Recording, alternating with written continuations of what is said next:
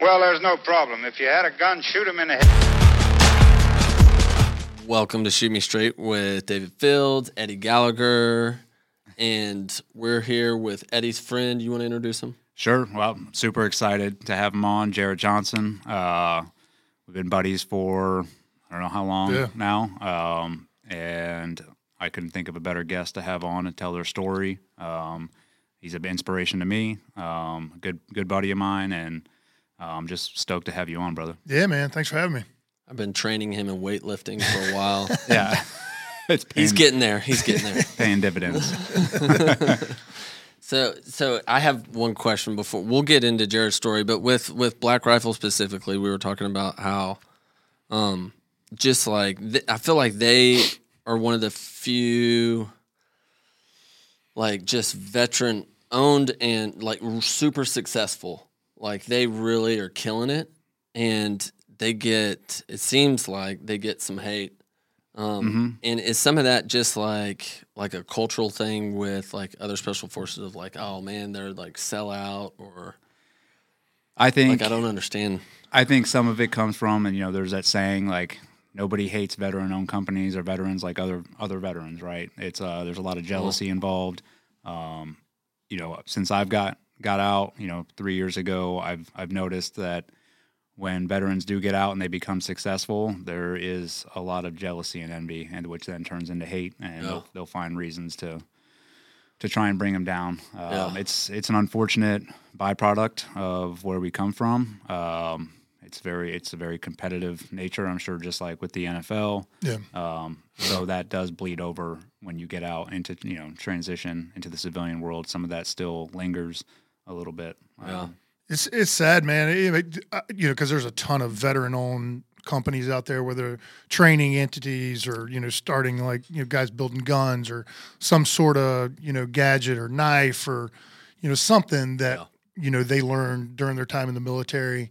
Um, you know, Black Rifle is probably the most popular. I would I can't think of another one. yeah. that's publicly traded, starting from grassroots. You know, having started selling coffee out of his garage, and then eight years later, it's a publicly traded company. You know, so with that, I mean, you're going to get some hate.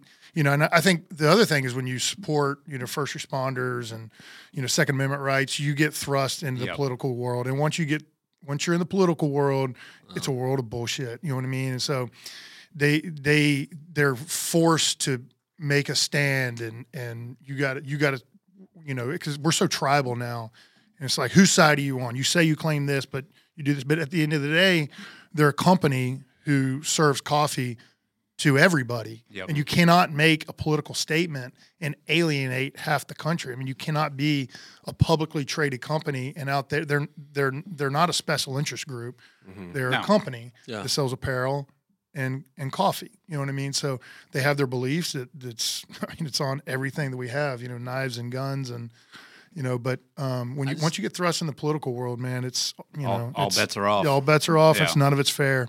I just think it's so cool. They came from because I see a lot of guys that they'll come out of special forces specifically, um, but they'll come out and they're like, "Hey, I, I've had to be," and we'll get this. will I'll segue into your story. They've had to be so specially trained in one specific area, right? And so they weren't doing a lot of other stuff that just normal civilians have done, and so they just trained. They've just trained, and so then they get out and they're like, "How do I translate this into like the real world?" Yeah. you know, like there's not a huge uh, interest for like clearing houses, right. you know, and like eh, like how It- how do I trans and and they kind of get stuck, and there also there's a sense that they're, from what I've seen, it it's like I've get, gotten orders mm-hmm. and I've like completed the orders. I've gotten Right. orders, I've completed, and it's like. I'm not getting orders now. I Yeah. have There's to no order. Nobody telling you what to do. yeah, I have to figure that out, and it's I, I've tried to help several guys in, in this, and just doing business coaching with them, and just going, okay, like you know, there's trying to figure out avenues of what they're passionate about, and like Yep. it, it's tough. It's Very really tough. tough. and I feel like this is with Black Rifle specific. It's such a cool story of them going Mm-hmm. all the way to public company in eight years. Yeah. That's ridiculous for Yeah. any anyone. Yeah. Um, they and set the bar um, real high, uh, you know, and I think they're they should be looked at it as like an inspiration for other vets. I mean, Oh. they've they've taken, you know, I think Evan was Evan was a Green Beret. You know, Matt was a Ranger, and then Jarred was in the Air Force. Uh, he was a combat controller. You know, they've yeah left that behind, and but they've they're using what they've what they learned during their Their careers, passions. their passions, and you know now they're they're making coffee, which Yeah. that wasn't part of their orders while they were in. Yeah. Um, so I mean, Jarred Taylor, he he he had like a sixty thousand dollar reenlistment bonus that he went and spent on camera equipment. Yep. And all his buddies were like, "Dude, are you crazy? Like, what are you doing?" He was, but he he had a passion. He, he that's what he wanted to do. He was really good at it. And then you couple that with Matt Best, online personality, dude's freaking hysterical, you know, and he's back posting YouTube videos when nobody's doing that. You know, all this, you know, how to operate and you know how do Yeah. veterans react to different situations. All these hilarious videos, and then you got you got uh, Evan Hafer, who just has a passion for coffee that got way down that rabbit hole of not just trying to, you know, not just going to a cool coffee shop, but learning how to roast it, where the beans come from, what elevation, what's the different washing processes, and like really nerded out over this stuff. That's I mean, it's just something they just developed a passion for something, then Brought you made the most together. of it. That's a great thing. That's an American dream. it's an know what I awesome mean? story. Yeah. yeah. Wish we could almost blueprint that for other veterans, right? Well, I think you. I mean, I think you can try to, uh, but the the reality is, and we can get we'll get into this here with the transition is like you know transition out of the military. It doesn't matter how long you served, whether it's five to years, twenty years. It's a difficult thing to go through. Yeah. Um, you have to, you know, reinvent yourself in a way, um, learn how to use the skills that you got from the military, and sort of apply them on the outside, which is not like we just said, not very easy Yeah. but you're also finding a new purpose at the same time. So there's all these things mixed in, which makes it very difficult. Which is why when you see these successful veteran companies like Black Rifle, I mean, to me, I'm like, that is, it's awesome. Yeah. I'm like, and they should be lifted up and being like, hey, this is this is a possibility for all veterans. Uh, you know, you touched on something like that. That you know, that, that just because you were a, a in special forces, whether it be SEAL or Green Beret or Ranger, whatever, like that doesn't. You you're like you're the pinnacle of your military brethren, right? In the in the terms of combat, but that doesn't really translate into to the private sector because they're like you said, you're not teaching people how to kick indoors. Oh. You know, Yeah. the, the, like whatever you know, and you see that it's almost like you're better off being like an IT guy in the Air Force or whatever because that correlates to a job. You're better off being a pilot or a mechanic because that correlates to the private sector. Where I think that's a wrong statement is that if you are able to apply the personality traits and the drive that you did to become Yes. an operator, Yep. and then redirect that same mindset and the same passion and relentlessness into something. You just have to find that thing. Yep. And what guys do is they get out and they're like, "Oh, I'm not cool anymore. I'm not jumping out of planes. I'm not shooting. You know, I'm not doing this. I'm, you know, like whatever." All right, you're not. And guess what? You're never going to. You- You're not going to jump out of planes anymore unless you go pay for it. You know what I mean? They're not. Nobody's giving you free cool shit to go run around at night and do all your raids. Those days are over. But you do have a unbelievable drive to achieve something. You do have a sense of team teamwork that does not exist. I, that's one thing I've realized about being out is that people are looking out for the most part. People are looking out for themselves. Yes. Like everything's got their own ambitions, their own focus in mind. Like if you're on a platoon, if you're on a SEAL platoon, like who's on your mind? Your freaking buddies. Your teammates. You know what I Yeah. mean? And like, there's nobody that I've been around that can detect bullshit faster than guys that have been in combat, whether mm-hmm. they're, you know, a Green Beret or, you know, whatever they are, or, you know, just somebody, you know, just a regular Army dude, 82nd Airborne, like whatever. Nobody can detect bullshit and knows how to communicate with people in a direct manner to get, get things done. yeah I run a coffee shop. I have I've had six Green Berets that work for me. Now we have a lot of really good employees, but they're my favorite because nothing fazes them. they don't they don't like nothing fa- like they Not- laugh at everything. Wait, not Yeah. even like Karens that come in and they're They, like, dude, they laugh at. it. I get pissed and I'm like, oh, how dare you like question our coffee, like whatever, and they're just like, man, forget about her. They ain't shooting at us. Yeah. they're great communicators. They're they nonstop. They're always working. W- w- business slows down, they start cleaning, they start doing, and like the other thing is like their attitude, like it, it's always fun loving, it's always joking around, like they're lifting the demeanor. Like we're the younger people, you know, we've got some kids that work for us, high school kids and stuff. They're gonna get on their phone, they're gonna like start BSing, they're gonna like start making you know stupid drinks or like whatever. Those guys never stop working. They are by far the best employees because they took like the attitude and the personality and the drive that made them what they were in the military, and then they've applied it to being a barista. You know what I mean? Which is kind of crazy to say, but there, it's it's if you if you can f- take those traits, don't don't go into a hole, don't don't go drink yourself to sleep. Apply what made you what you were, and shift it to some passion outside in the in the, the private sector, and you'll be great. Yep. I think it's helping helping getting them to see that has been the difficult. Getting them to have that vision of it. It's like it doesn't matter. It, it could be anything, you know, and figuring out what their passions are. Yeah. So so tell us. So uh, I I know very little about your story, um, but where where did you grow up?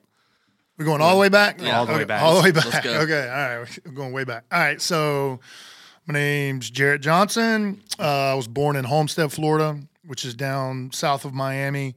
Uh, my dad was a fireman in uh, Miami City, and uh, my mom was a stay-at-home mom.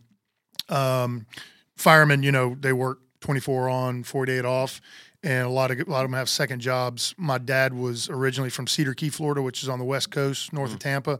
He grew up in a, a fishing community, and uh, so on his days off, he got his captain's license and was uh, was a fishing guide out of Flamingo, which is wow. in the is a little. It's not even a town. It's like a, it's like a. I mean, it's nothing. It's like a, a boat ramp and like two.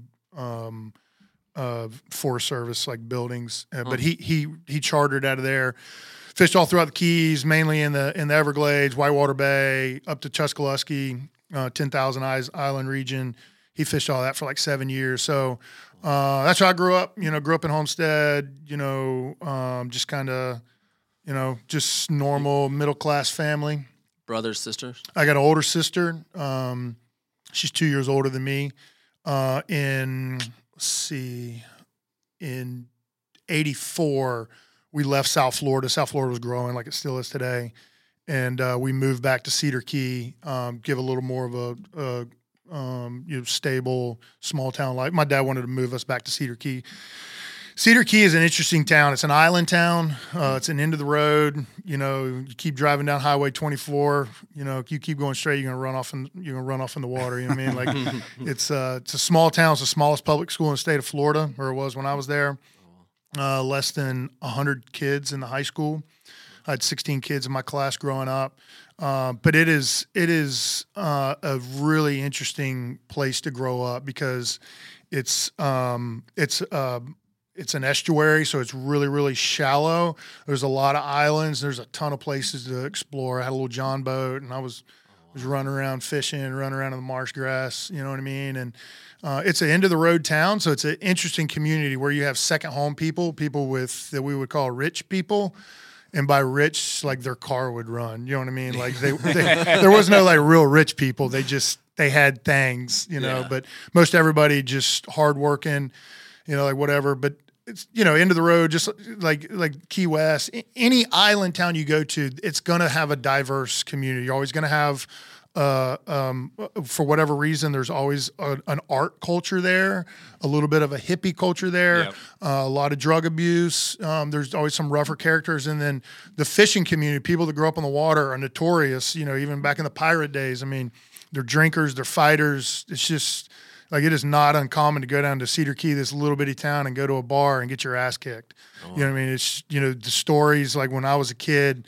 You know, nobody really went to college or did, did anything cool. Like the stories we told and the stories you heard about were fist fights in the bars and stuff like that. I mean, that's sitting around the campfire. You know, night before we're going hunting. That's all they did was sit around and talk about fishing, hunting, and then somebody's ass they kicked back in the day. You know what I mean? Like that's how you, that's, That's how I grew up. You know what I mean? But um, you know, so uh, my we were, you know, when we moved back, my dad started commercial fishing. He was guiding a little bit, but mainly commercial fishing. He he oystered, blue crab, um, grouper fish, commercial grouper fished, and uh, you know, it got kind of rough. You know, he kind of got f- fell in with some of his high school buddies grew up with.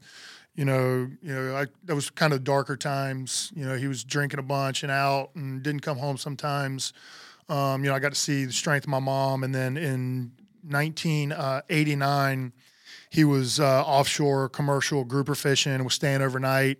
And he was on anchor. Something happened, boat sunk, and my father was lost at sea. Um, so you go from my mom, you know, with um, little college education. I think she did two years, um, I believe. Um, was a stay-at-home mom. Now thrust into being breadwinner, stay-at-home mom. You know, but she's the toughest person I know. Um, she worked. Um, she got a job um, as an EMT. Uh, was on call at night, and then during the day she was driving to um, Ocala, which is 75 miles away, to go to nursing school. Uh, she beca- became an RN, but then she got a job in uh, in Ocala. So the vast majority of my childhood, my mom was gone because she would, you know, she would leave at like, you know, whatever, um, 4.30, 5 o'clock in the afternoon, drive 75 miles to Ocala, work a 12 hour night shift and then, and then drive home. Um, you know, and then she would sleep. She would sleep during the day because she worked night shifts, and so I mean, she she's an incredible person, you know. But um, we were uh, very very independent. You know, rode our bikes everywhere. Get yourself to school. Get yourself to practice. Get yourself home. We had family in the area, so um, we did have you know I can we could go eat dinner with somebody. Somebody could check on us or whatever. But you know, I mean, the even into high school, I mean, we were you know we were on our own. You know what I mean? Um, my mom did, um, you know, later on became uh, home health nurse, so she was home more often during our high school years. But when I was young, man, um, I, I did have, you know, some some father, you know, that figure step into my life. One of my dad's best friend, he stepped in and, you know, taught me to shoot, took me hunting. I lived with him. Um, that that was pretty much where I stayed if I wasn't at home. Um, you know, and I, I had a lot of good friends and stuff. So, um, you know, it was it was challenging, but um, you know, my mom, both my mom and dad's families, very very strong willed, very independent. Um, you know, they're not going to take a handout. Um, you know, and it's it's interesting. Like looking back, like I always felt spoiled. You know, I felt like I had lots of stuff because of how much my mom gave. Even though when you look at it, you're like, wait a minute, you had every excuse to go on welfare or you know, mope or drink or whatever. And she didn't do that, man. And she, even on the, she worked all like that during the week. And then on the weekend, she's like driving kid, driving the church bus, picking kids up, taking them to church. You know what I mean? Like she's always giving, you know, just amazing human being. I had, I had um, her sisters um, from South Florida moved out west. My my grandpa, um, my mom's dad, um, bought a restaurant in Colorado, so I had ended up with family out west. My mom's goal was to get us out of Cedar Key. You know, she mm. she knew the culture. She knew if you didn't leave, like That you were it. never, yeah, you were never going to leave. So. You know, during the summertime, she'd save money, buy us a one-way ticket to Montana to go live with my cousins. Mm. You know, so most of my childhood in the summertime, once baseball was over, she'd buy that ticket, ship me out of Cedar Key, mm. send me out west. And so, yeah, I look back and I'm like, yeah, we didn't have a whole lot, but I, grew up on the water. I grew up fishing. I had I, most of my summers I spent in Montana riding horses. Um, you know, my my my uncle uh, that lived out there. He was a helicopter pilot. My mom, uh, my aunt ran a catering business. She um, uh, had a catering service for Forest Service workers. So when the guys were out on a fire, she'd pull her truck in there and cook for everybody. And so we would help her out with that. I mean, so I just unbelievable experiences for people that, for the most part, didn't have a whole lot. Yeah. Mm-hmm. You know what I mean? Like I've been, I've been places I should have never been. I've seen mm. things I should have never been able to see just because they valued what was important and install, instilled, you know, work ethic and just like I would say one thing about my family is like they just have a passion for life and love of people. And like if you just find something, you know, to apply that to, you can go, you can do great things. And I look, I look at my cousins now on my, my parents' side of the family, well, and my dad's side, but nobody's nobody's been to college. You know, I didn't graduate. I'm, I, I have been to college. I went the mo- I went four years. Mm-hmm. Nobody else been to college. They're all successful, hmm. all of them. Hmm. because they all found something. I got a cousin that's a chef in Seattle, James Beard nominated chef. She's a freaking beast.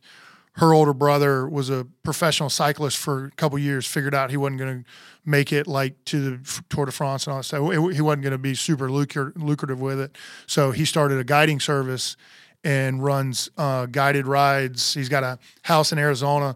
He does guided rides all over Montana, California, Spain, Italy. Like uh, his older brother is a Forest Service worker, been in Forest Service forever. He was, you know, um, he wasn't a smoke jumper, but he was like a like on a hot shot team or whatever.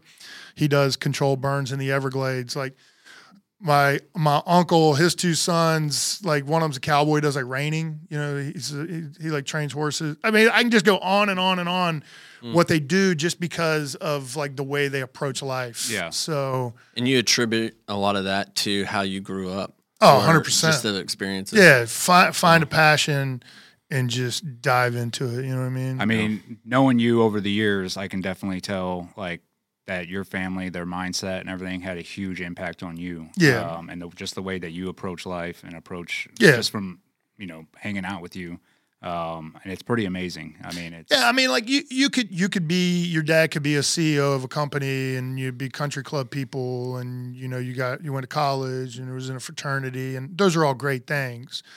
You know what I mean? But like, I would rather, I would rather, ins- instead of having that, and, and that has value, you know, how to operate in the business world, yeah, you know, how to deal with money, how to like whatever. There's all things that obviously have value, but I would prefer the other way. I would prefer core values mm-hmm. and install Yes. passion and hard work, and then you can apply them to anything. yep, I mean, I don't care if you're a bus boy, you know, like because those those things are more rare. Yeah. Oh, they're definitely rare nowadays. I mean, and that's, that's what I was about to say. I think that mindset is has dissipated, you know, over the past two decades of having having core values, having standards, and sticking to them, and then applying a strong work ethic into whatever you're going to do. Yeah. Um, I, I feel like.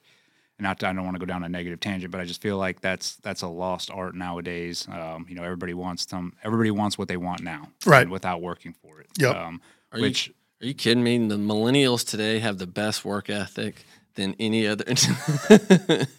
I will say, man, I got some kids that work at the coffee Yeah. shop. There, there's we give them a hard time, but there there's some great kids out there. Uh, but overall, there there's definitely a divide in mindset.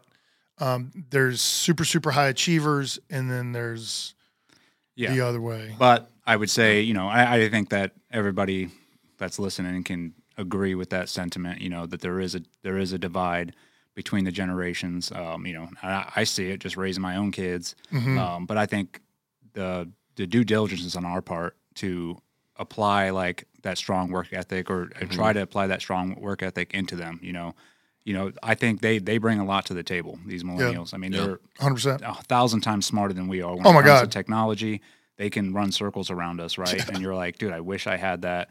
Um, but at the same time, you can apply what you grew up with onto them. Be like, hey, you can take all this technology and everything that you know, but also apply this work ethic to it, and you'll be unstoppable. Right. You know, Hundred percent. yeah, so keep keep going. We Yeah. so we hear with you were sent out to Montana, Yeah. right? And you would you would have those summers, was it right? Yeah. The Summers. And then you would come back to Cedar Key. Yeah, so yeah, so I'd go out, stay six, eight weeks, whatever the summer was, and then my eighth grade year, um, my mom didn't want me to come home; she wanted me to stay. Um, the, my cousins started going to this small Christian school. Um, I was, uh, me and my cousins were taking care of my uncle's horses as well as uh, one of his buddies um, that had a, he was a dentist and he had about 10 horses. We were taking care of his horses. We rode twice a day, almost every day. Um, I was really getting into to to horseback riding, and I just loved, you know, I just loved that culture and you know being on the farm and stuff like that. Um, so I ended up staying my eighth grade year. I stayed out there the full year, and it was a struggle, you know, being from a really really small town. Uh, even you know Missoula, Montana is not big, but to me it was the big city, and and the school we went to wasn't that big, but to me it was like it was like you know like going to a bigger school and Yeah. meeting new people. You know, you you get like uh, institutionalized in a town where you literally know every person. You know, I mean, you know everything. You're every you got 16 kids in your class, kin to three of them. You know what I mean? Yeah. Like, you know, so leaving that there's a, there's a safety net in that, and leaving that was was was was, was tough for me. It was, but it, it was good for me. Uh, came back, um, wanted to come home, got really bad homesick. Uh, came back home, and my sister ended up transferring inland to Chiefland High School, which is about 30 miles inland. It's between Cedar Key and Gainesville. And uh, so I got home and I followed her to Gainesville, uh, or I'm sorry, to uh, to Chiefland, and that was my um, my first opportunity to play football. Cedar Key didn't have a football team because it was such a small school. We just played baseball and basketball. Base, bas- uh, baseball was my my primary sport, and um, went up there and you know was like, you know, I'm gonna give this football thing a try. Never played before, you know, um, give it a shot. I was, I've always, I was always a big kid. You know what I mean?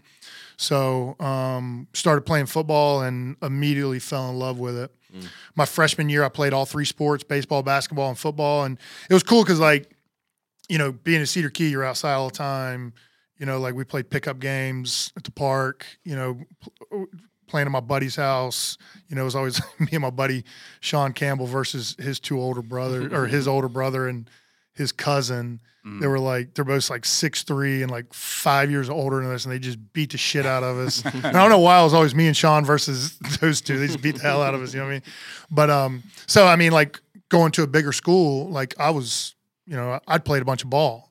You know, and I didn't know how to play football, but when we played football in Cedar Key, it was like this giant field with sand spurs, and it was like kids from, you know, ten to 18 you know, 22 kids on a team, no mm-hmm. sidelines. You know what I mean? Like you just had to fend for yourself. These kids are rough. You know what I mean? So you get like ran over by high school kids when you're like in fifth grade. You know what I mean? Like, so I'm like, dude, we get pads. Like this is awesome. you know what I mean? Like, wait, y'all don't have sand spurs on this field? Like, this is freaking great. I love this. You know, I get to hit people with my face mask. Like, it's awesome. You know what I mean? So um, yeah, my freshman year, I played all three sports and just fell in love with football. Got, you know, football, and then if you played football, you had to be on the weightlifting team. So, uh, started working out, and um, I would like when I was a freshman in high school, I was like six one, like one and then my sophomore year, I like shot up. I was like six three, like two twenty, and was like learning like how to play. Was getting was kind of goofy. You know, you go through those those adolescent years where you're like, you know, kind of goofy. Couldn't really ran ran Right. like heel to toe. You're you know, morphing into a man. yeah, yeah. Like, they ran around like a baby giraffe or whatever. And then my sophomore year, I like figured it out. You know, and I like kind of came into my own, started getting a little better. And then my junior year, I was like two. I was like two fifty five. Was like working out a bunch. You know, we worked uh, all the boys. Um, our summer jobs, we we worked in the fields. We threw watermelons, so we'd we'd throw watermelons and um, and then go to the weight room, dragging tires and pushing our, our head coach's truck around the parking lot and like working out. So like, you know, like tough kids, you know what I mean? And then and then, you know, you put that with, you know, I was big and could run and we had um we had uh we didn't have a lot of kids on the team. It was like Mhm. 22 kids on the team, but like half of them could play. You know, we had, um, you know, I don't know, man. We're just a rough group, and uh, ended up winning state. Um, had a bunch of sacks that year. Um, like, kind of that kind of put me on the map as a as a, a an actual like recruit because I didn't think you could actually like go anywhere. You know what I mean? And all of a sudden you start getting letters. University of Florida shows up to your practice stuff. You're like, holy cow! You know, it's like, Is recruiters coming out there and watching you play? Yeah, so Junior. my junior year, started getting a lot of letters, and then the recruiting process. I forgot when it all started. You know, I mean, they start calling and all stuff, and um, University of Florida was the first school first school to offer me a scholarship. I was back in the Spurrier days, and uh, but I wanted to get out of Florida. I wanted something different. Um, you know, so I, I hated the recruiting process. I hated I don't like I just don't like I don't like bullshit. You know what I mean? Like I like I can kind of see through like when people are like just saying things to Sam and like the whole recruiting process. They're just telling you how great you are and oh you're gonna do this for us and whatever. I remember I went to an unofficial visit at Florida State and it was just me, and then there was the defense coordinator Mickey Andrews at the time, and my recruiting coordinator. And like watching film, and that was back in like Florida State's heyday. You know, they just won a national championship, and uh, I think it was '99, and um, and they uh, they they had all these good D linemen. They just uh, Pete Boulware and Reinard Wilson and uh, Andre Wadsworth just left. Corey Simon was still there. All these guys played in the NFL for a long time, and they're like, I'm watching film. There's like no white dudes on the team, and they're like, "Oh yeah, you're gonna be our next great pass rusher," and I'm like, "No, I'm not. I'm gonna be a tight end, bro. you know what I mean? Y'all gonna move me to offense. You know what I mean?" But uh, so ended up going to Alabama. Uh, when I, Alabama was just cool to me, you know, because they their jerseys weren't weren't flashy. You know what I mean? They had a really cool history, um, and I just I want to get out of the state. I just I just want to try something different. So, end up uh, going picking the University of Alabama and going there. Yeah. So And then you played all four years at Alabama. yeah, so um, Alabama was interesting for me because this is another step. You know, Chiefland's a bigger than Cedar Key by a long shot, but it's still just two A school. You know, um, played all small rural schools and um, small private schools around the state, and uh, we were good. But I'd never, I thought I'd played against good talent, and then, um, you know, I, I get to get to. Well, actually, I went to a, a summer camp. And I thought I was like, I thought I was a stud. You know what I mean? Like I thought I was Well, something coming from a small small school, town, yeah, You big fish in a small yeah. pond, you know. And I'm just comparing myself to other kids in the area. And I'm like, that guy sucks. That guy sucks. I'm better than all these kids. I go to a summer camp at Alabama, and there's a thousand kids there. Probably a hundred of them are getting recruited, and these kids are getting recruited are like studs. And I remember. I remember my first, my first uh, visit. They paired me up with this kid that was from Central High School in Tuscaloosa. He was an offensive lineman. He was like six six, like three fifty. He was huge. Jeez. So this five star recruit, and they paired me up with him. So I'm walking around with this kid. Well, Every coach, every recruit, everybody knew who he was. Everybody wanted to talk to him. He had his coach with him. He had his buddies with him, and it was just me. So they're all coming up like hugging on him and like talking to him. Nobody said a word to me. you Yeah. know what I mean? and uh, my my position coach back in Chiefland told me because I, I played offense as well. We went both ways, and some of the schools were recruiting me for offense. And he was like, make sure that you find out before you leave that recruiting trip, make sure you find out what position you're recruiting him for. If you want to play defense, you want to go to Alabama if they want you to play tight end or want you to play guard or whatever. Make sure you find out. So I was like, jump, like chomping at the bit to ask a question, you know, who, mm-hmm. what you're recruiting for, but nobody would talk to me. They just wanted to talk to this dude. Yeah. I never get a recruiting coordinator comes over and he's walking up to us and I get all excited, ready to ask my question, and he just skips right past me, goes to the big kid, mm. talking to him, dapping him up, you know, hugging on him, telling him how great he is or whatever. And he goes to walk off. I was like, oh, coach, coach, coach, before you leave. I was like, I just got to ask, like, what position you recruiting me for? And he was like, I don't know. Who are you? I was like, Ugh, just, just ah. deflated. You know what I mean? I was like, well, my name's Jarret. I'm from Chiefland, Florida. He's like, send me some tape and I'll let you know. Yeah. So I sent him some tape when I got home and they offered me a scholarship. Uh-huh. So so so did that kid get to make it to the NFL? I don't remember what happened to him. I don't We got- know where we he gotta went. figure that out. Yeah, there's a lot of dudes along the way that just don't pan out. Yeah. Yeah, for whatever reasons. Through your four years, and I mean, I played like I don't know two games in high school. Mm. Um, but through those four years, h- how much better did you get, like in college? So I would say that that was the most important thing about my whole career is um, I got better every year, and so and I had an interesting path in the fact that you know I'm naturally like right now I'm like 260. You know that I was 260 when I was in high school. You know, but back in in those days, it was like everything was get bigger. Everything, you know, wait, uh, that was back. Oh, get up in the middle of the night, drink, you know, Yeah. a couple glasses of milk and a, a protein shake, and eat a peanut butter sandwich and go back to bed. You know what I mean? Like, just as much weight as possible. And you know, I like to eat, and so when I got to college, I was like, I got to get bigger. I got to get bigger. I got to get bigger. You know, like whatever. So I was like eating a ton and trying to get as big as I could. And I tell this, I tell kids that's one of my things that I do. Um, you know, because kids that ask today that are going through the process, I'm like, just f- find your natural way. Don't push your body outside of what it's meant to be. You know, your God given build and, and talent. Don't, for, you know, these kids that just eat a ton Yeah. and they swell up and they can't move. Like, always stay mobile, and, and it, it ended up working out for me. So when I got to Alabama, my freshman year, I reported I was 17 years old, going into training camp or doing you know the summer workouts, and then going into training camp. I was like 275, and they tried to pay me at defensive end, but I was a little sluggish, couldn't really move. They ended up moving me inside.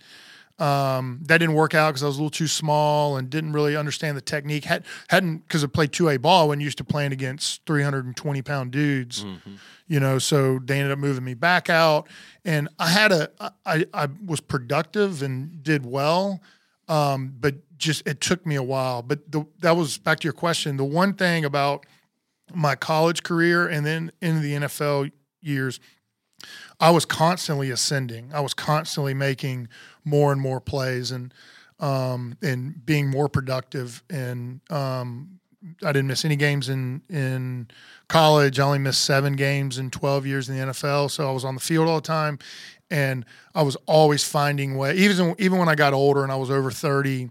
And my abilities were slowing down, like my brain was sharper, and I could react to things quicker with my eyes. And I was always finding a way to to get better. Where I feel like a lot of people, whether they can't handle the success or they can't handle the failure, they plateau or they get or they get hurt. You know what I mean? Some guys get hurt and they go they'll tear the ACL and they have an eight month recovery and they get back and mentally they can't.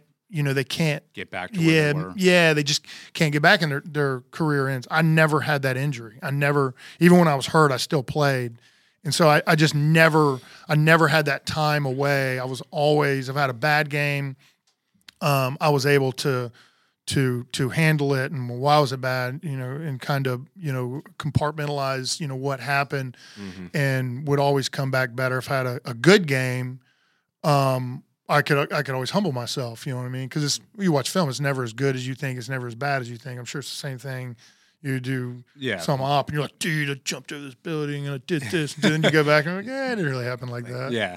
It's always the superhero story. Yeah, back. always. Yeah. You know what I mean? So, um, but uh, my college, excuse me, my college career, I would say the main thing it did to prepare me for the NFL was that it showed me what real leadership was, showed me what bad bad people were, bad like bad bad leaders. Um, and it and it and it showed me that like um, that you cannot rely on uh, you got to rely on yourself. You got so like my freshman year we were really good. We were ten and two, played in the Orange Bowl, played Tom Brady um, in the Orange Bowl, um, uh, win, won the SEC championship. Um, so we, you know, had a great year, uh, and that was supposed to be like a rebuilding year. The next year we started, we were number three in the country. We go out and open the se- the season at UCLA, and we get our absolute ass kicked. They beat the shit out of us, and you know, overhyped. And the year before, we we had a bunch of seniors, um, a bunch of really good seniors. Shaun Alexander and Chris Samuels played in the NFL for a long time. Cornelius Griffin. We had all these dudes that were like very vocal, like handled themselves well. My sophomore year, we had another crop of seniors that were totally different. You know, um, you know, we're not tough guys. You know, very selfish in a lot of ways. There, there were some good, good, there were some good guys in that mixed in there, but the v- more vocal guys were not good dudes. We ended up going three and eight that year.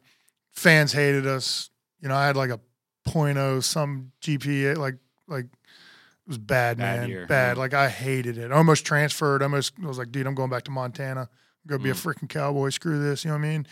And uh, but halfway through the year, I just remember saying like, "Fuck these dudes, man! Like I'm I'm gonna handle my business and do my thing. I am gonna play so freaking hard that like you, you're not gonna, you know, what I mean, like, and I, I'm like saying this in my my own mind, and I'm thinking like, just fuck these guys. You know, these guys are losers, man. Yeah.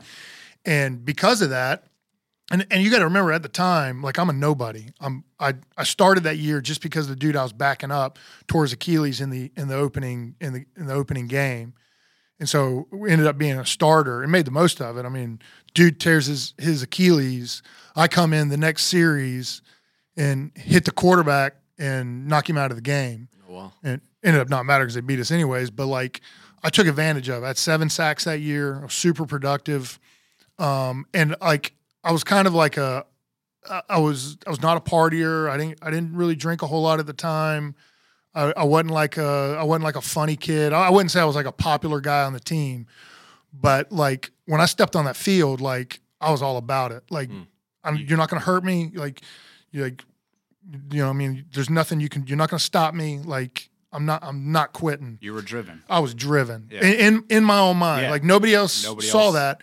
But what I learned was through that situation that I'm a nobody who's playing like this and is being productive. All of a sudden, I come back my junior year. In my mind, I'm still a nobody, and all of a sudden, like people are like paying attention. Young guys are like looking up to you.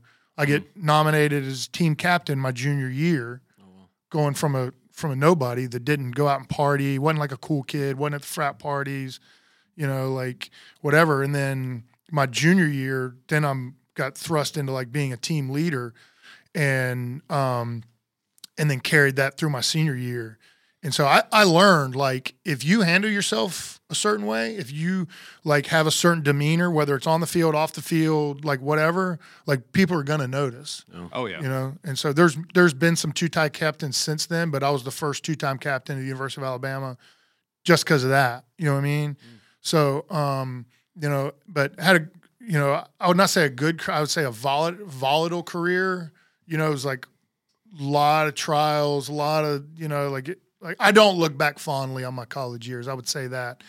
But what it did do was prepare me mentally for the NFL for at, sure. At what point during your college career was the NFL in the picture? Well, I mean, so everybody, everybody, um, everybody goes through that process. You know what I mean? I would say, to put it in your terms, it would be like as if every SEAL, um, every SOCOM SEAL, if they that is just a natural progression to be there for four years, and then you get sent to green team, and some mm-hmm. make it and some don't. You know what I mean? That's what whether you're whether you're never started a game, you're gonna go through that selection Yeah. process. You know what I mean? And like because you're so naive about the NFL, everybody. Th- I'll never forget. We had a uh, this dude come and spoke to us. And he was talking talking to us about the NFL, and he was like, "Raise your hand if you think you're gonna play in the NFL." And like eighty percent of the dudes raised, like have to walk on, so they had their hands raised. You know what I mean? So everybody thinks they're going. Yeah. It would be as if every SEAL thought they were going to go to Teal to uh, to to, To- Devgru or whatever. yeah. You know what I mean? It's it's it's just different. You know what I mean? But but very few do. So um, I always had that goal in mind. I wanted to play in the NFL. Um, I thought I could, but you don't know until you get there. You know what I mean? You don't know until you Yeah. until you go through that process. So But so was it during your senior years when you found out like, hey, this is definitely a possibility for me? I Yeah, think- I mean, there's all these rating scales and people telling you stuff, and nobody really knows shit. You know what I mean, but like, um, you don't know until you start going to the combine. I did not have a good combine, but I, I had a good pro day. Um, and so the combine is where I forgot how many guys go 280, 300 dudes. What is it?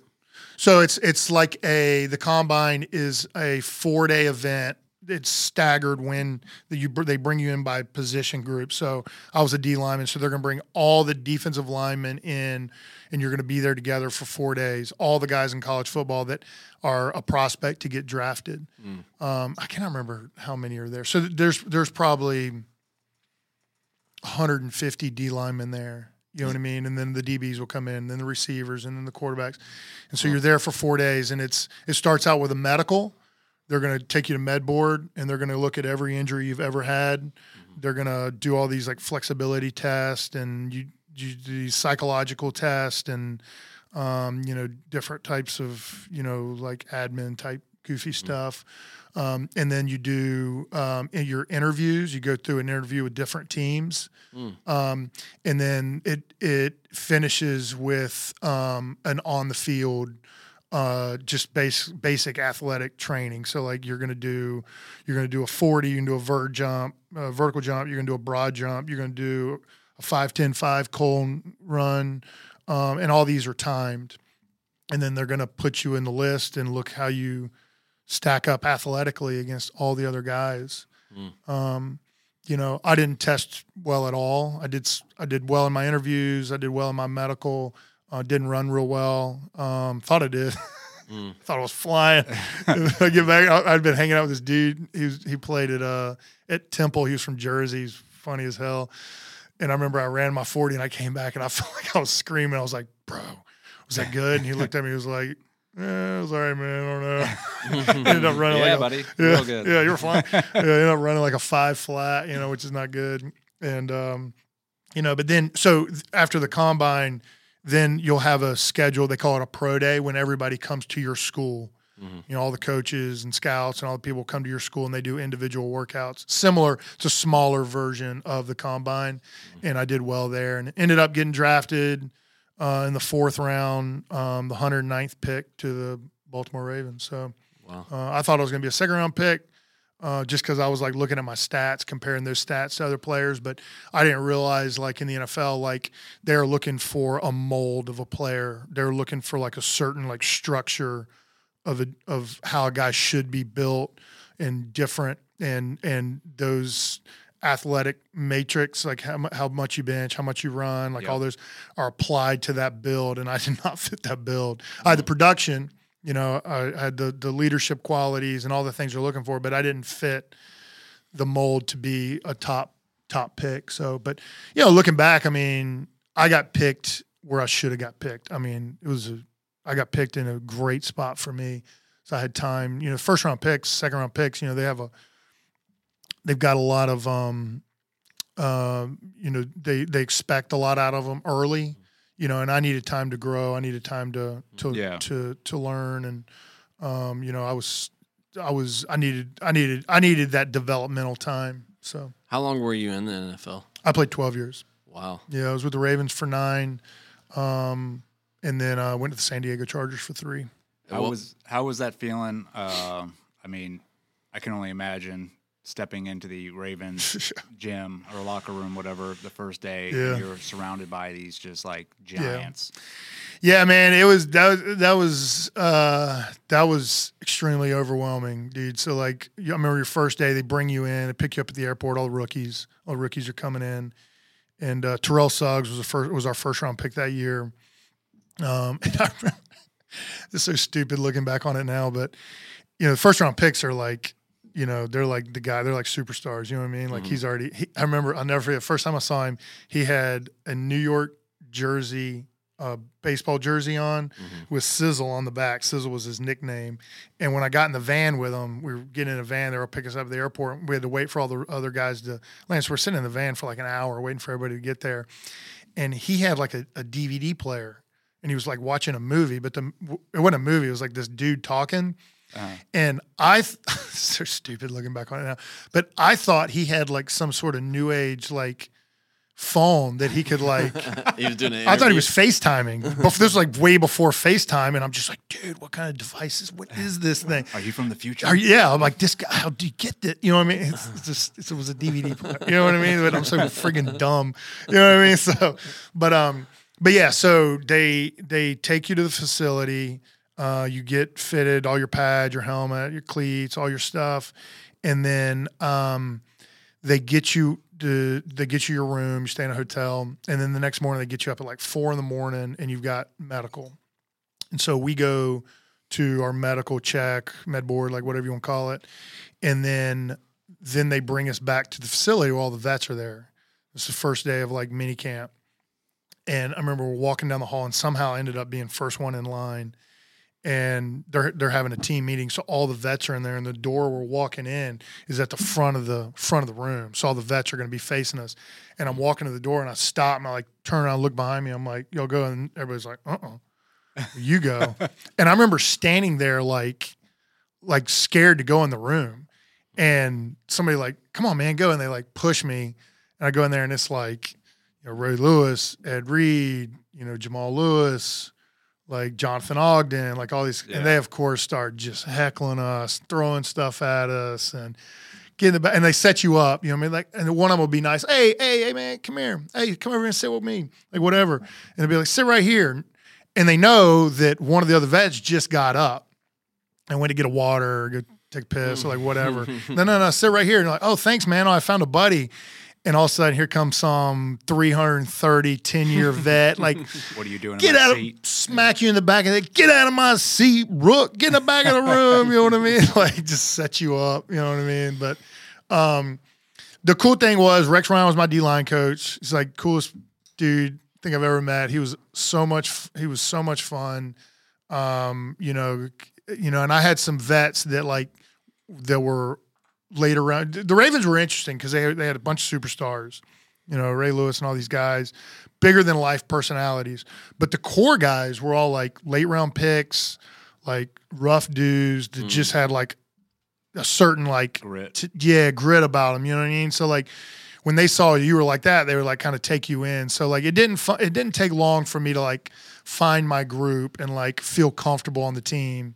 And uh, but they they were rough, man. I, it, it was interesting, like from a leadership standpoint. You know, when I was in college, it was like everybody was working to get to a f- certain status to where they didn't have to work hard. You know what I mean? Like Yep. I'm going to achieve a certain status point, whether you've earned it or not, to where I don't have to go to early workouts and I can You don't have to practice hard. I can take practices off. I can coast. I can coast because I'm me. I'm great. I'm awesome. The Ravens were the exact opposite. Like the vets, the superstars, the guys making all the money, the guys with like the cool cars in the parking lot, they worked the hardest. They set mm. the bar. Like they and they were like, you know, and I, I didn't really realize how much different we were until I went to another team. Or you, you hear things, guys mm. that would come in from other teams and would talk about the culture at their organization. Like our culture at the Ravens was like um, they were like almost like a warrior culture, you know, and like so we called Ray's like sort of nickname. He was like Achilles. That's what we call it. Like, oh, that's Achilles. You know what I mean?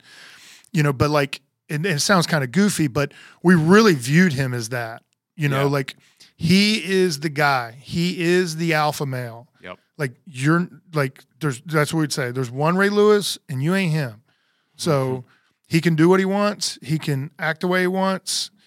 You know what I mean? But you better like reach his standard of play and his standard of like the way he prepared for a game and his like middle mindset. Like we didn't go out to eat. We didn't go out to eat before the games. You know, like like every game was like war was like war, and you know, and I know like when you talk about like stuff, some people are like, oh, you guys aren't actually in war, but Oh, but like what you have to understand is like It's a mindset. it's a thing. mindset Yeah. like it is a mindset like i am going out there to destroy you and you better destroy me and you might i mean i don't know but even though it's just a game it's it's you know you get pads and people are watching there's cheerleaders and all that but like our mindset was like I am leaving it on the field. You know, you know, our we we had a saying it was you know it comes from Spartan 300 like come back on your shield. You know, come back with it or on it, and and that's that's like I uh, it might be a little bit goofy, but I believe that like that's No, that's I mean, but then you can apply that mindset not just to football or special operations. You apply that to everything. Like anything you do, you're going to leave it all out there on the field. 100%. And I know you say you know it's just a game. It might be just a game to the people watching or the people that don't play football. Um, but for you guys, it's Yeah. not. It's Right. like this is my life, and I'm going to go out there and I'm going to give it every inch yeah that I have. Um, whether I win or lose, at least I can walk off that field knowing yeah. that I went to war and I gave everything I got. It, and it, it's it was interesting, like because you had asked a lot. Well, why did this guy that was a first round pick from Ohio State not make it? But that that safety who was a seventh round pick from Nicholls State, how do you have a twelve year career? That didn't make any sense. How did they miss him in college? How did he not end up at Ohio State? And you're like, what he learned at Nicholls State and where he grew up. A kid grew up in the ninth ward and went and played at some Division two rough school. Better prepared him for the NFL than the first round pick who had his bags packed for, for him, had a you know half a billion dollar facility where they folded his socks for him.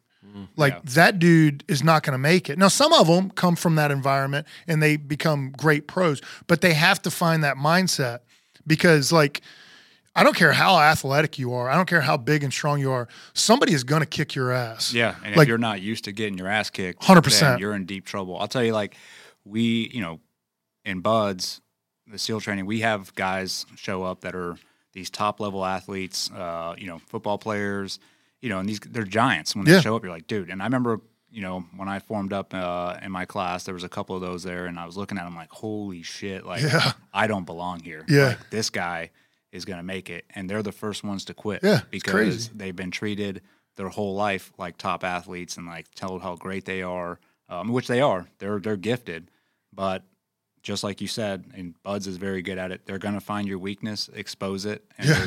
They're, they're gonna see how you handle it. Yeah. And so a lot of those guys can't handle that. And then you have these 130 pound, you know, dudes who you can beat them all day long and they're never going to go anywhere because they've been beat their whole life. Yeah, that's all they know. Been that small. Mm. That's all they know. Yeah. You know, there is no it's there there is no like perfect science to create that. There is no, you know, I know now most guys that I look back on that had long careers, you know, the vast majority of them come from single family. You know, they had some sort of like struggle upbringing. You know, e- even if they did come from a home life, they had a family that instilled like toughness and worth work ethic, or they learned it through some other environment, whether they were a wrestler or whether they, you know, whatever. Some of them just learn it from mindset off the streets. You know, I mean, I'm not going back to where Yeah. I grew up from. You know, those are some of the toughest dudes I've I've ever been around.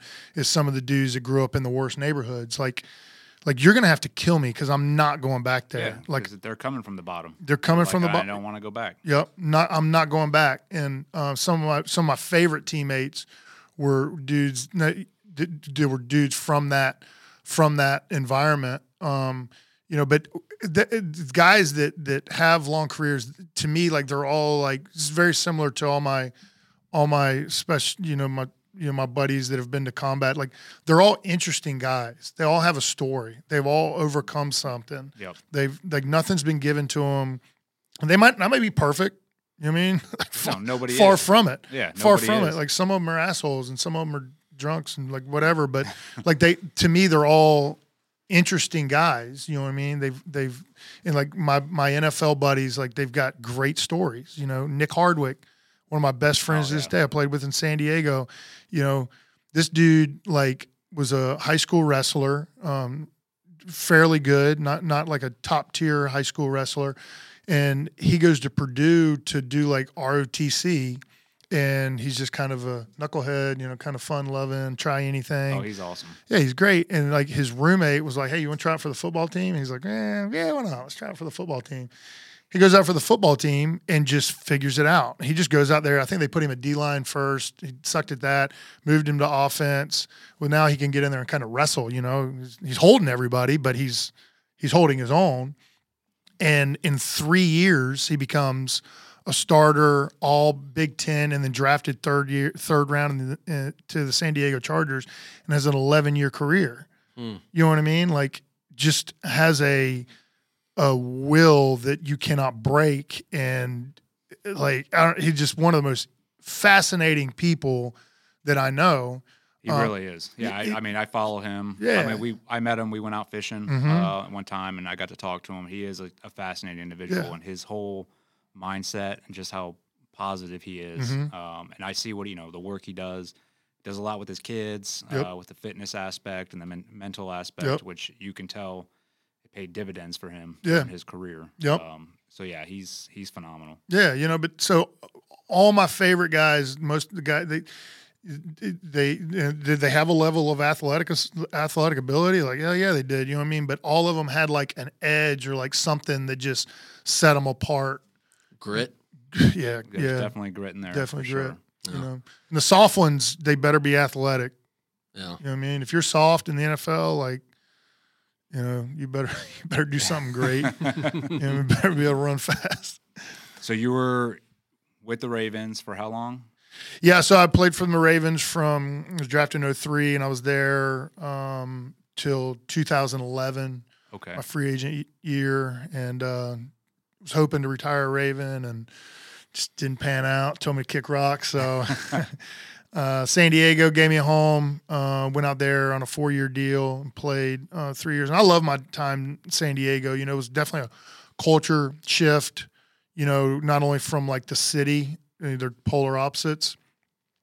You know, but the, just the team culture was it was way more like where I came from, the defense ran everything. That's where the goons were. That's that's you know that's they they set the bar, they set the standard. We won all the fights in practice. Like we controlled everything. And then you get to San Diego, the offense was like that. Offense had all the money. They had all the talent. Uh, they had some talent on defense, but nothing like the offense. And it was driven by Nick Hardwick and Philip Rivers and and all these guys. And uh, it was it was different. Um, you know, it was more of a you know scoring a lot of points. If we scored twenty points in Baltimore, we were thrilled. We're like, this game's over. in Baltimore or in San Diego is like way different. You know, Yeah. they they trying to score a lot of points and you know, but I would say even now, like my I have closer friends in San Diego, um, just because some of the connections I made out there. Um, you know, I mean, uh, the guys were like super cool because they were like really into their families. Um, we're kind of through the partying phase. We're more like More going to yeah, going to cookouts, you know, taking the kids to the park, going to the beach, going out to eat. You know, the partying days were kind of kind of done. You know what I mean, which is cool. So I was able to make some really good connections. Had some great coaches, and uh, I was devastated when Baltimore didn't sign me back. But looking back on it, it worked out Yeah. worked out perfect. You know, Is San Diego where you met your wife? No, uh, yeah, I like I've been talking. I don't really talk about her. Yeah. So no, I met I met Anna um, my junior year in college. She's a small town Alabama girl. Uh, dated my junior and senior year, and then we got married right after my rookie year. Yeah. So we we uh, waited till we were um, 29 when we had Molly Caroline, my oldest daughter. Got two daughters now. Uh, Gracie was born my last year. Um, we uh, she's my game day baby. She was came two weeks two weeks early. We were playing the um, uh, playing Seattle, and you know in bed in the hotel, and get a knock on the door at two in the morning. It's our security guy, and I'm like, dude, what? He's like, you got to get to the hotel, or you got to get to the hospital. He's like, your wife's in labor, so jumped in my jeep, flew to the hospital, and uh, you know she was in labor all morning. it's like such a weird deal because like they, they have uh, they only have 45 man game rosters 53 guys on the, the roster. So they have a group of guys that, that don't dress. So they can put guys up and down. So if a guy's hurt or Yeah. sick or whatever you just put him inactive for that particular game. You're still on the roster of course but you're just not active for the game. And you have to turn in your inactive list two hours before the kickoff and so they're calling me. They're like, "Well, is she gonna have the baby?" I'm like, "Yeah, I don't know, man." Like, they're like, "Well, we need to know. We we got to know by you know whatever it was, like 11 o'clock."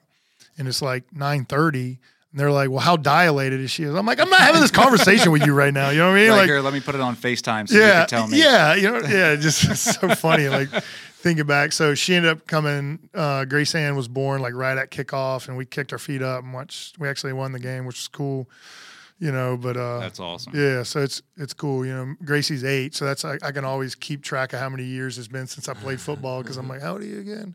Man, it's been eight years. Damn, you know, it's been a long time. You know what I mean?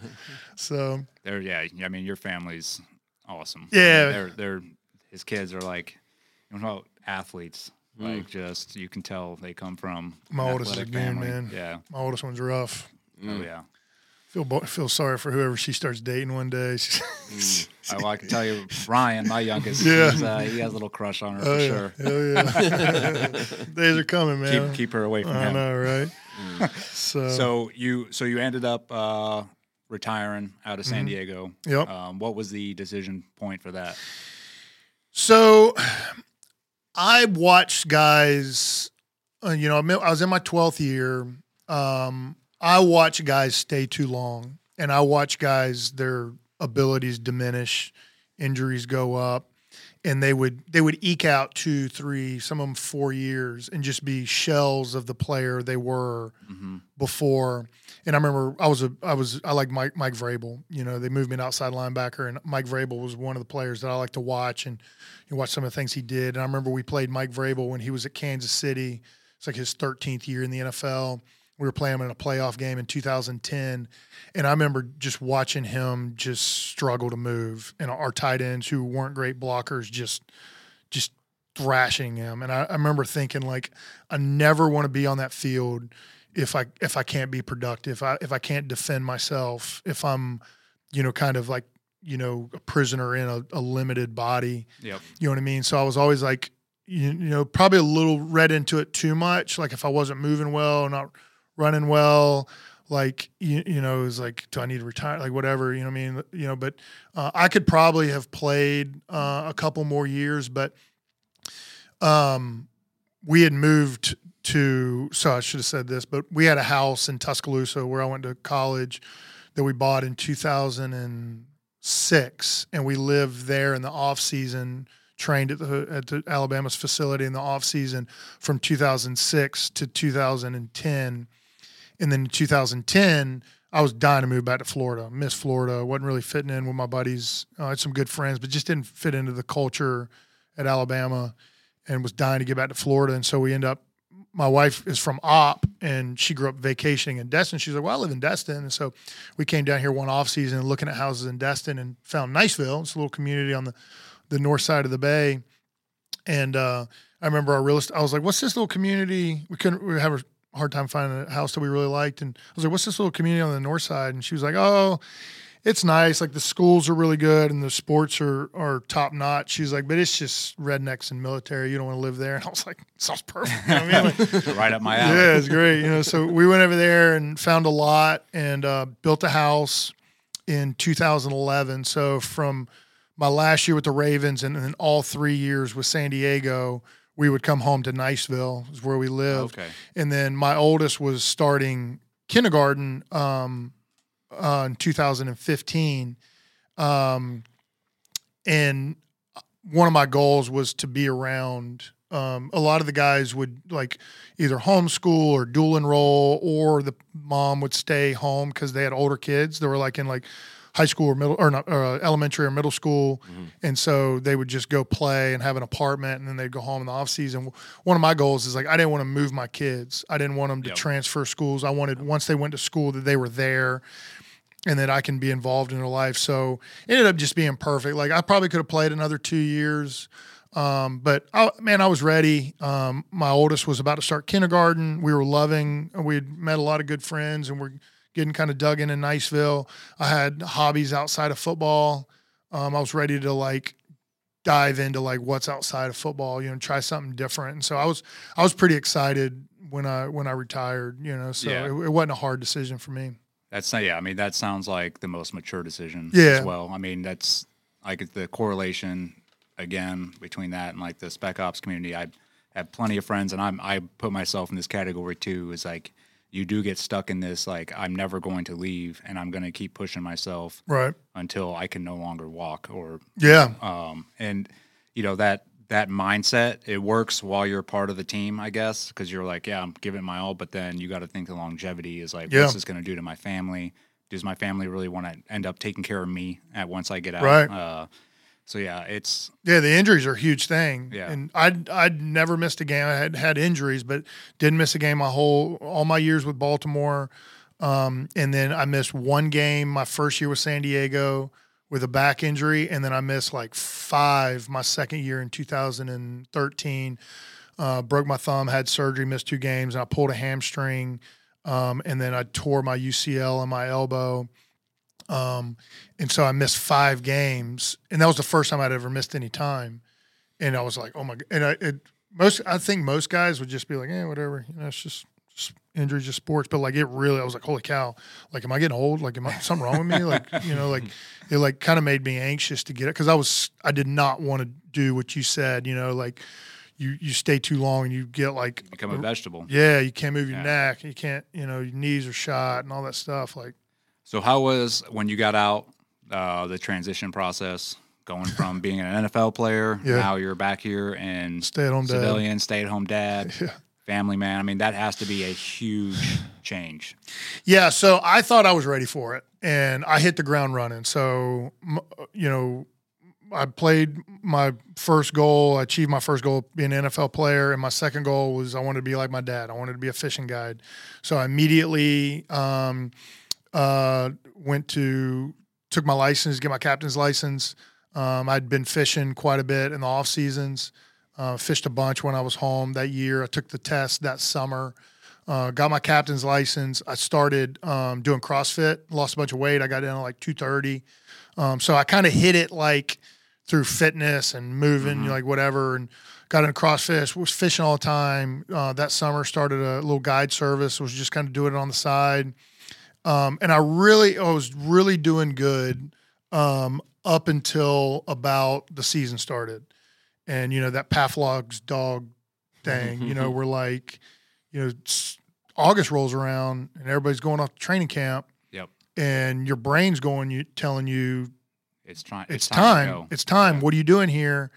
And I wasn't going. And so I did good through that spring and summer. And then about August, like I started struggling, you know, like, you know what? You don't have to get up early. Like, what do you got to get up early for? You know what I mean? So I started sleeping in. Sleeping in to me is like 730, you know, and um, what are you working out for? What are you, what are you, you're never going to have abs. Like you- you're not going to, you don't have to like push anybody around. Like you ain't got to work out. So uh, you know, fitness level started going down, started drinking more, you know, and then like just kind of getting lost in like what is my purpose. You know, I'm doing things, but I'm just a hamster on a wheel. I'm not like I'm not like giving back. I'm not like, you know, I'm I'm, I'm just kind of it's just all busy time. Yeah. And in the afternoons, like I'd have all this busy time where I keep myself going through the day. And then about three o'clock, sitting there, I'm like, what did you really do today? You know what I mean? Like you didn't, you didn't accomplish shit. You know what I mean? So, you know, just kind of, and every year would get a little worse and a little worse. And, and I've done everything. I mean, I do some real estate stuff with a buddy of mine. I've, I, I did some freelance scouting for the Ravens. I work pretty fairly close with their, um, with their um, personnel department, you know, scouting guys for them, we're writing reports for for them. The Ravens have always been great to me, um, you know, and um, you know, but just no purpose, just kind of spinning my wheels. And then like naturally, you know, at that time I'm like 37, 38 years old in that midlife crisis thing. You start, you know, you hit about 35 and you're like, wait a minute, I'm 35. Another 35, I'm gonna be wait, how old? Like, wait, so hold on, tight. I'm clock's ticking here. You know what Yeah. I mean? Like, What have you actually done? Like, what do you, what are you gonna do? Are you just gonna like just, Just do a bunch of push-ups the rest of your life? Yeah, you know what I mean? Yeah. So you start kind of, you know, getting more and more depressed and like making bad decisions and, you know, just whatever, you know. So, um, I like in 2019, I was doing uh, radio for the Ravens. So I was like going up there um, pretty much every week and like doing radio and then doing some scouting, you know, drinking a bunch and just, you know, just whatever. My, I mean, I was in shape, but not really. And then um, I was like, dude, I got to get out of here. Like, screw it. Like, this is not me. I, am you know, I'm 37, 38 years old, whatever I was at the time. You know, I'm like, th- this is not a life. You're just, you're just a hamster on a wheel. And I hmm. was like, I'm, you know, burning the ships. We're diving back into ball. And I accepted a full time job. Asked the Ravens, I was like, hey, can I come work for you guys? And they're like, yeah, absolutely. Come on. Mm-hmm. So put my house on the market, bought a house in Baltimore, and I was moving my family. They were devastated. And I was like, nope, we're out of here. Like, we'll come back and try retirement again, you know, when I'm 50 or something. I was like, but this is all I know. This is what I'm good at. This is what I can like dive into. And I knew I could keep myself busy because that's all you do is work. And bought a house in Baltimore and was getting out and was going to sell my house in, in Niceville. And we closed on the house in, uh, was it? March 4th, 15th of 2020. And COVID kicked Yep. off and the whole world stopped.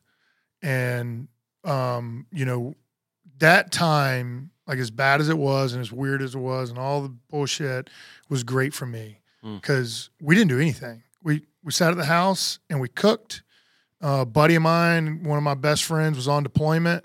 His wife and kids were essentially living with us. Mm. You know, they were they were staying with us every day, and all we did was ride bikes and cook and arts and crafts and boat rides, and we just like we just made the most of like just being home, and that was such like a healing process. Me and my Yeah. wife, like we were going through some stuff, and like we reconnected and like it was you know covid sucked but there's a silver lining i think for everybody and but there was a big silver lining in covid for me and ended up buying and selling that house in baltimore without ever stepping foot in it stepping a foot in it which is crazy um you know, and the the the Ravens, they were they didn't that first that COVID year, like they didn't have any fans. You had to work from home. If I would have went up there, like I would have moved my family to up there to work at home. They wouldn't have gone to school. Like it would have been an awful, awful move. Yeah. You know, so um, you know, so yeah, COVID was was great for me personally and for for me and my wife's relationship and just kind of like what's important, you know, and reconnected with my kids and you know all those things. Me and my daughter would we worked out together. You know, we Oh yeah, I remember that. Yeah, we yeah. Post to her little workouts and we'd go for runs and you know it was So cool. it was awesome, man. You know what I mean? So I think there was a lot of that during COVID. Yeah. I mean, I think either marriages got stronger Mm-hmm. or marriages fell apart. that's right. Um, you know, I, I have this very similar. Um, obviously, I had just gotten out, Right. uh, and COVID hit.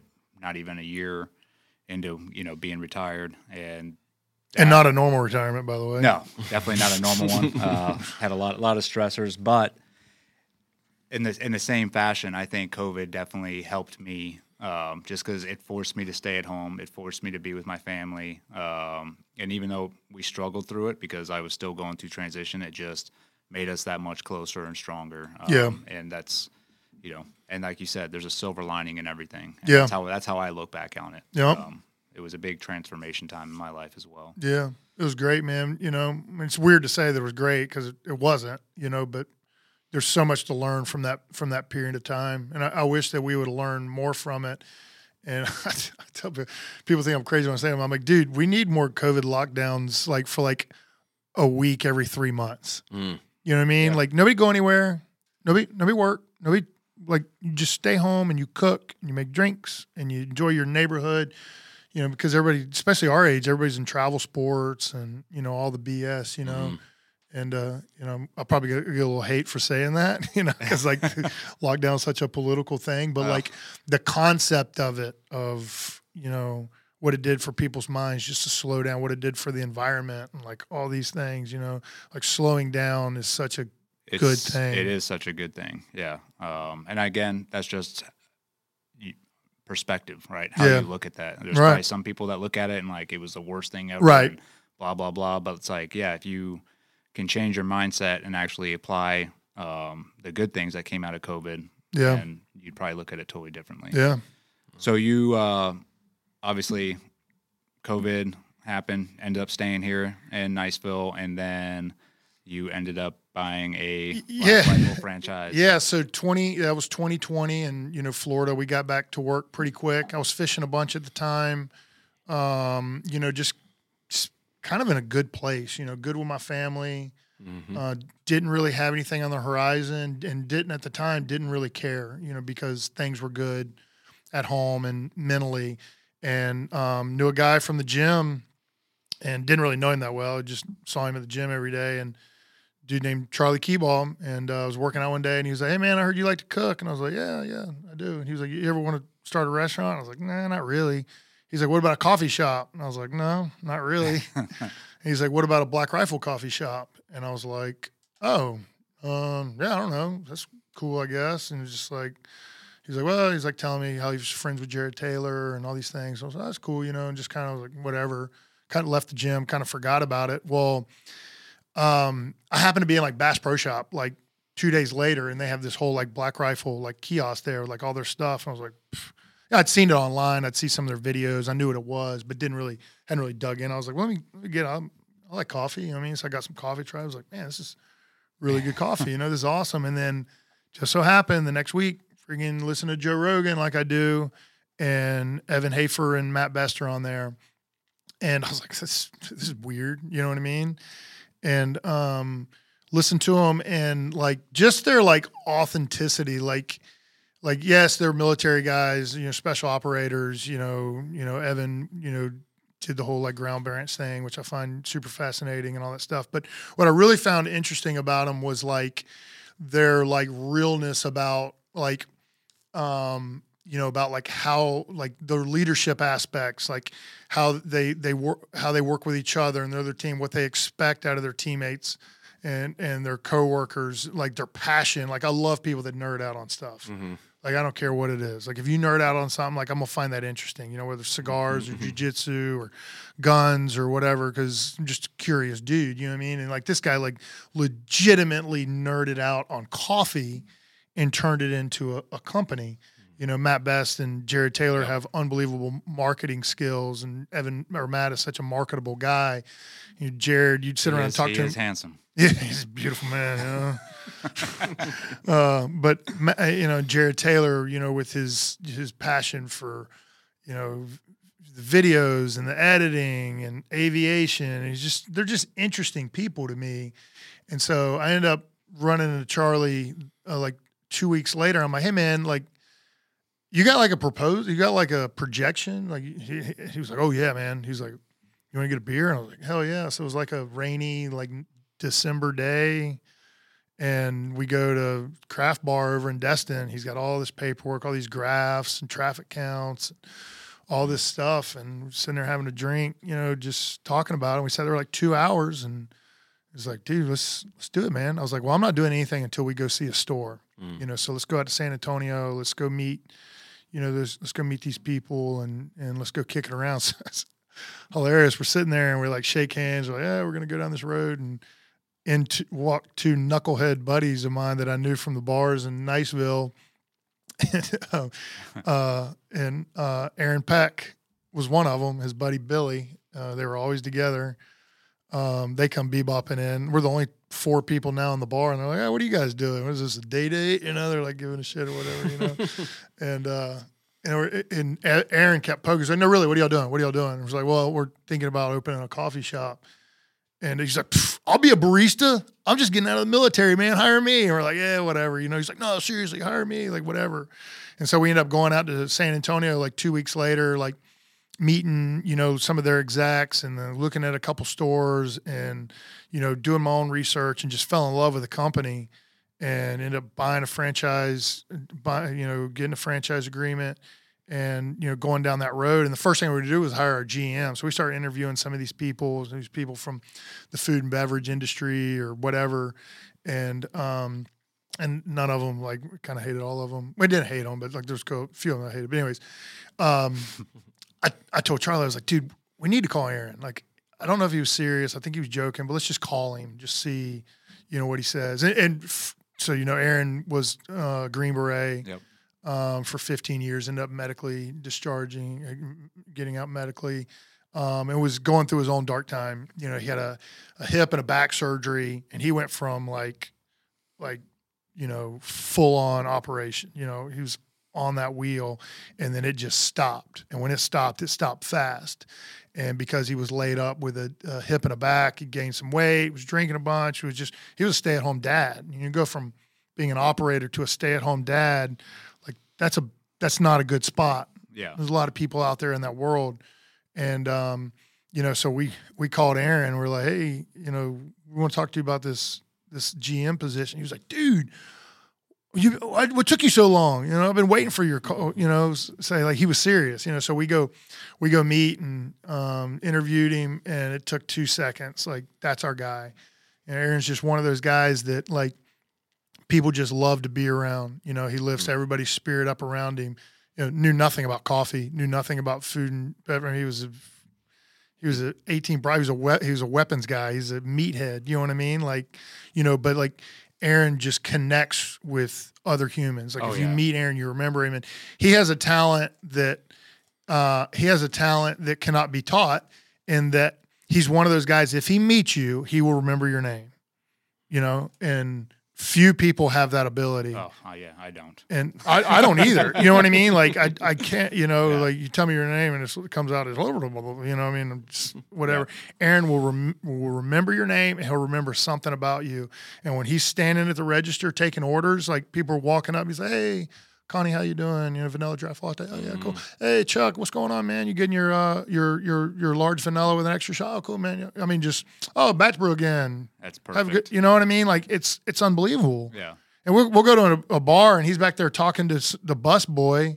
I'm like, how do you know him? And he was like, we were here last week. I was like, yeah, I know, but how do you know the bus boy? He was like, He told me his name. I'm just like, you can't That's teach awesome. that. That's No. awesome. You can't teach that, you know. And and uh, so fast forward, that was um, that was going in. That was January of 21. Um, went through the construction phase, opened up, opened our store in Niceville in uh, sep- the end of September of 21 was our soft opening, and our grand opening was um, the end of October. So we've been open a little over a year now, and I tell you what, man, like I love that company. You know, like when I was doing my research, like figuring out, but now, I mean, like, you know, what I mean, like I like coffee, like I'm a coffee guy, but like just like just what they stand for, you know, like you know, giving back, like this shop, this shop just it just feeds me. You know what I mean? It, it, it as people say, it, it fills your cup and you got to have something that fills your cup, whether it's your job or your hobby or something that gives you purpose. And like, even if this if this store broke even, like I would I would still do it because it's it's just man, you just get con- you get to connect with people on such a cool level. We have so many. We have, I mean, we have awesome employees. I mean, I got six Green Berets. One of our one of our guys has invaded two countries. You know, I mean, he's done some unbelievable things. He was a jump guy. He's a he's a Halo instructor. He's I don't I don't know how many thousands of jumps he's got. He's just a he's an intriguing person. You know what I mean? I got five colonel wives that work for me. All their husbands are badasses. Got a bunch of kids. All their their parents all did cool stuff. You know what I mean? Like they're just fascinating people. And then we got like the like our guests that come in. Like we've you know F thirty five pilots come in all the time. You know cops that come in all the time. You know what I mean? We had a we had a uh, MACV-SOG guy come in Oh, nice. uh, a couple Yeah. months ago, which is like just super fascinating people. It's like every day, like we just meet interesting people and and we do a ton of outreach, do all these fitness events, and you know it's just you know it's just a really really company, really cool company to be a part of. Well, I think that speaks a lot to, I mean, you and Charlie, the way you run that place too. 'Cause, I Mm-hmm. mean, the times that I've been up there, it's evident that it's like all about community, Right. Bringing people together. Um, it doesn't matter where, what backgrounds you came from, whatever. Right. It's like you guys definitely bring that whole vibe to that place, and you can see it. Um, you know, and then you put on these, you've put on the memorial workouts there. Yeah.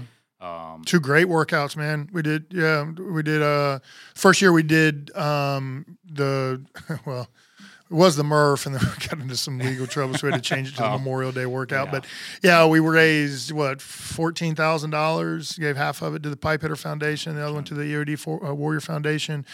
The, this year we changed it. We made it our own. We call it the Lou, Yep. uh, honoring honoring uh, Louis De Leon, who was killed in 2019. He's a seventh group guy and one, our, one of our GM's best friends. Um, did a workout there in the parking lot, raised like another like fourteen or fifteen thousand dollars. Gave it gave it to the uh, Special Operators Warrior Foundation. Um, we do, I mean, we do stuff all the time, just little things. Um, we do. We have a free boot camp that we put on every Friday for anybody that wants to attend. Um, we were doing it in the parking lot. Had to move it for liability reasons.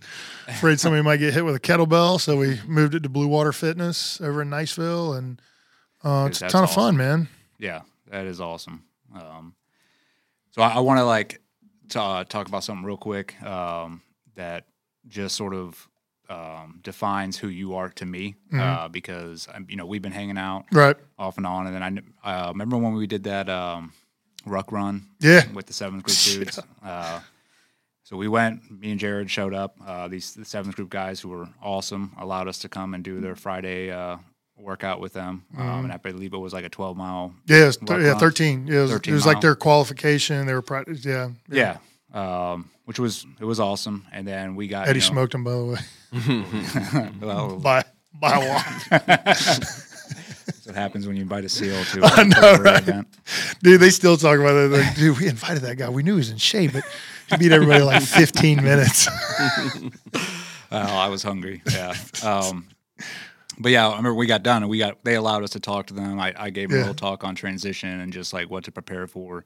And then I remember your speech you gave them, and it really resonated with me um, because it, it resonated with me and inspired me at the same time because you were talking about your career in the NFL and just how you know no matter what like all these gains you made in the NFL, you always felt like like I don't not like you don't belong, but it's like I have to constantly work yeah, to be here. Mm-hmm. Um, you know, you're among these giants, and it was like each year you and I, I forget the exact words that you you said, but to me, I was like, that is the exact mindset that I had Yeah. when I was in like. It's almost like imposter syndrome. Where you're like, dude, I don't belong with these individuals, but I Mm-hmm. Will do whatever it takes to stay here and to prove myself. That's a good word.